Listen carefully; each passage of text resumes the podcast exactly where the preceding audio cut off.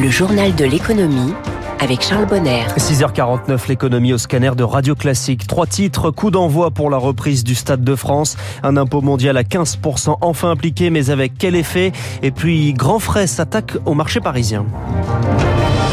Il est dans l'imaginaire des Français. C'est là que les Bleus ont gagné leur premier titre de champion du monde de foot en 1998. C'est là que les Jeux Olympiques vont se dérouler, là où se pressent les plus grandes stars de la chanson. Les offres de reprise ou de prolongation de la concession du Stade de France doivent être déposées aujourd'hui. L'État propriétaire n'exclut pas une vente de son stade évalué à quasiment 650 millions d'euros. Eric Kioch. 2 tiers du temps vide situé loin du centre de Paris et mal desservi, reprendre le Stade de France semble être un vrai casse-tête. En cause, une difficile alchimie entre sport, concert et culture, explique l'économiste du sport Lionel Maltese. Remplir 80 000 personnes de manière sûre est très complexe. Les stades de plus de 70-80 000 personnes sont rentables, sont très rares, sauf les clubs résidents qui ont su construire des stades adaptés à leur modèle économique. À l'image des stades du Bayern Munich ou encore du Real Madrid, des clubs puissants, le PSG, candidat au rachat, aurait le profil idoine. Pourtant, ce dossier reste complexe. Je serais surpris de la part du PSG parce que ça casserait un petit peu la marque du PSG. Le Stade de France n'est pas forcément adapté au football. C'est pas un stade où il y a une proximité forte avec les spectateurs. Sans compter qu'il faudra aussi accueillir les matchs des équipes de France de rugby et de football dans la même enceinte. Difficile de voir les sélections nationales privées de Stade de France. Finalement, seule une option hybride à mi-chemin entre sport et concert semble sérieuse, avance Lionel Maltese. Même s'il y a des atouts au Stade de France, il y a quand même des limites qui font que la prise de risque me semble assez importante. Je vois plus une économie d'alliance, de joint venture collective. Auquel cas, une des options les plus probables serait de voir le consortium actuel renouveler sa concession. Sur les marchés, 2024 n'est pas à l'image de 2023 en bourse. Hier, le CAC a connu un repli modeste, moins 0,16% à 7530 points. L'an dernier, la progression a été tout de même de 16,5% sur l'année. Signe que aujourd'hui les investisseurs sont prudents sans être trop inquiets.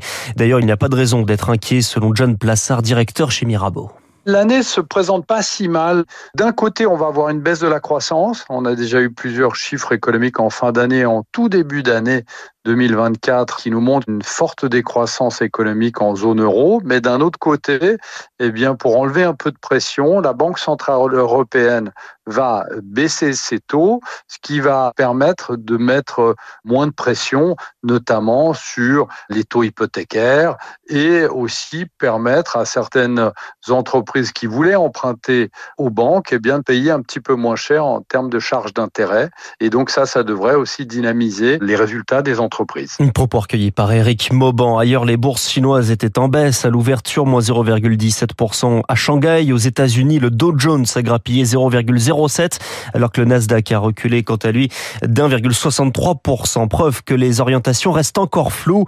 Autre illustration sur le pétrole. Les prix ont reculé hier après avoir grimpé dans la même journée de 2%, oscillation des prix en pleine tension en mer Rouge, 2 navires commerciaux visés hier, preuve du risque que le prix du transport va augmenter chez CMA CGM à partir du 15 janvier entre l'Asie et la Méditerranée, pour certains cas jusqu'à x2 pour le prix. 6h53, c'est la solution attendue contre les paradis fiscaux, l'impôt mondial. Un accord a été obtenu en 2021 par l'OCDE, il est entré en vigueur en début d'année à 140 pays signataires. Bonjour Jean-Yves Mercier. Oui, bonjour. Vous êtes avocat, membre du Cercle des Fiscalistes, invité du journal de l'économie.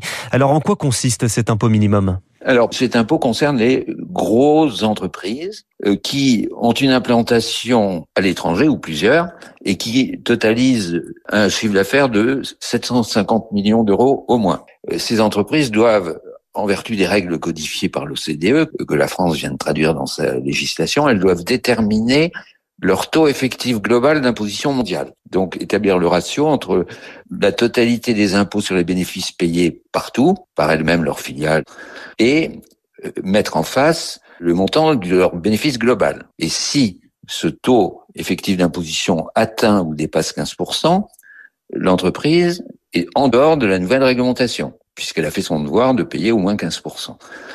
Inversement, lorsqu'elle se situe en dessous, l'entreprise doit verser le montant de l'insuffisance par rapport aux 15% à l'état de son siège. Et cette nouvelle manne est appelée à être redistribuée aux États qui taxent moins.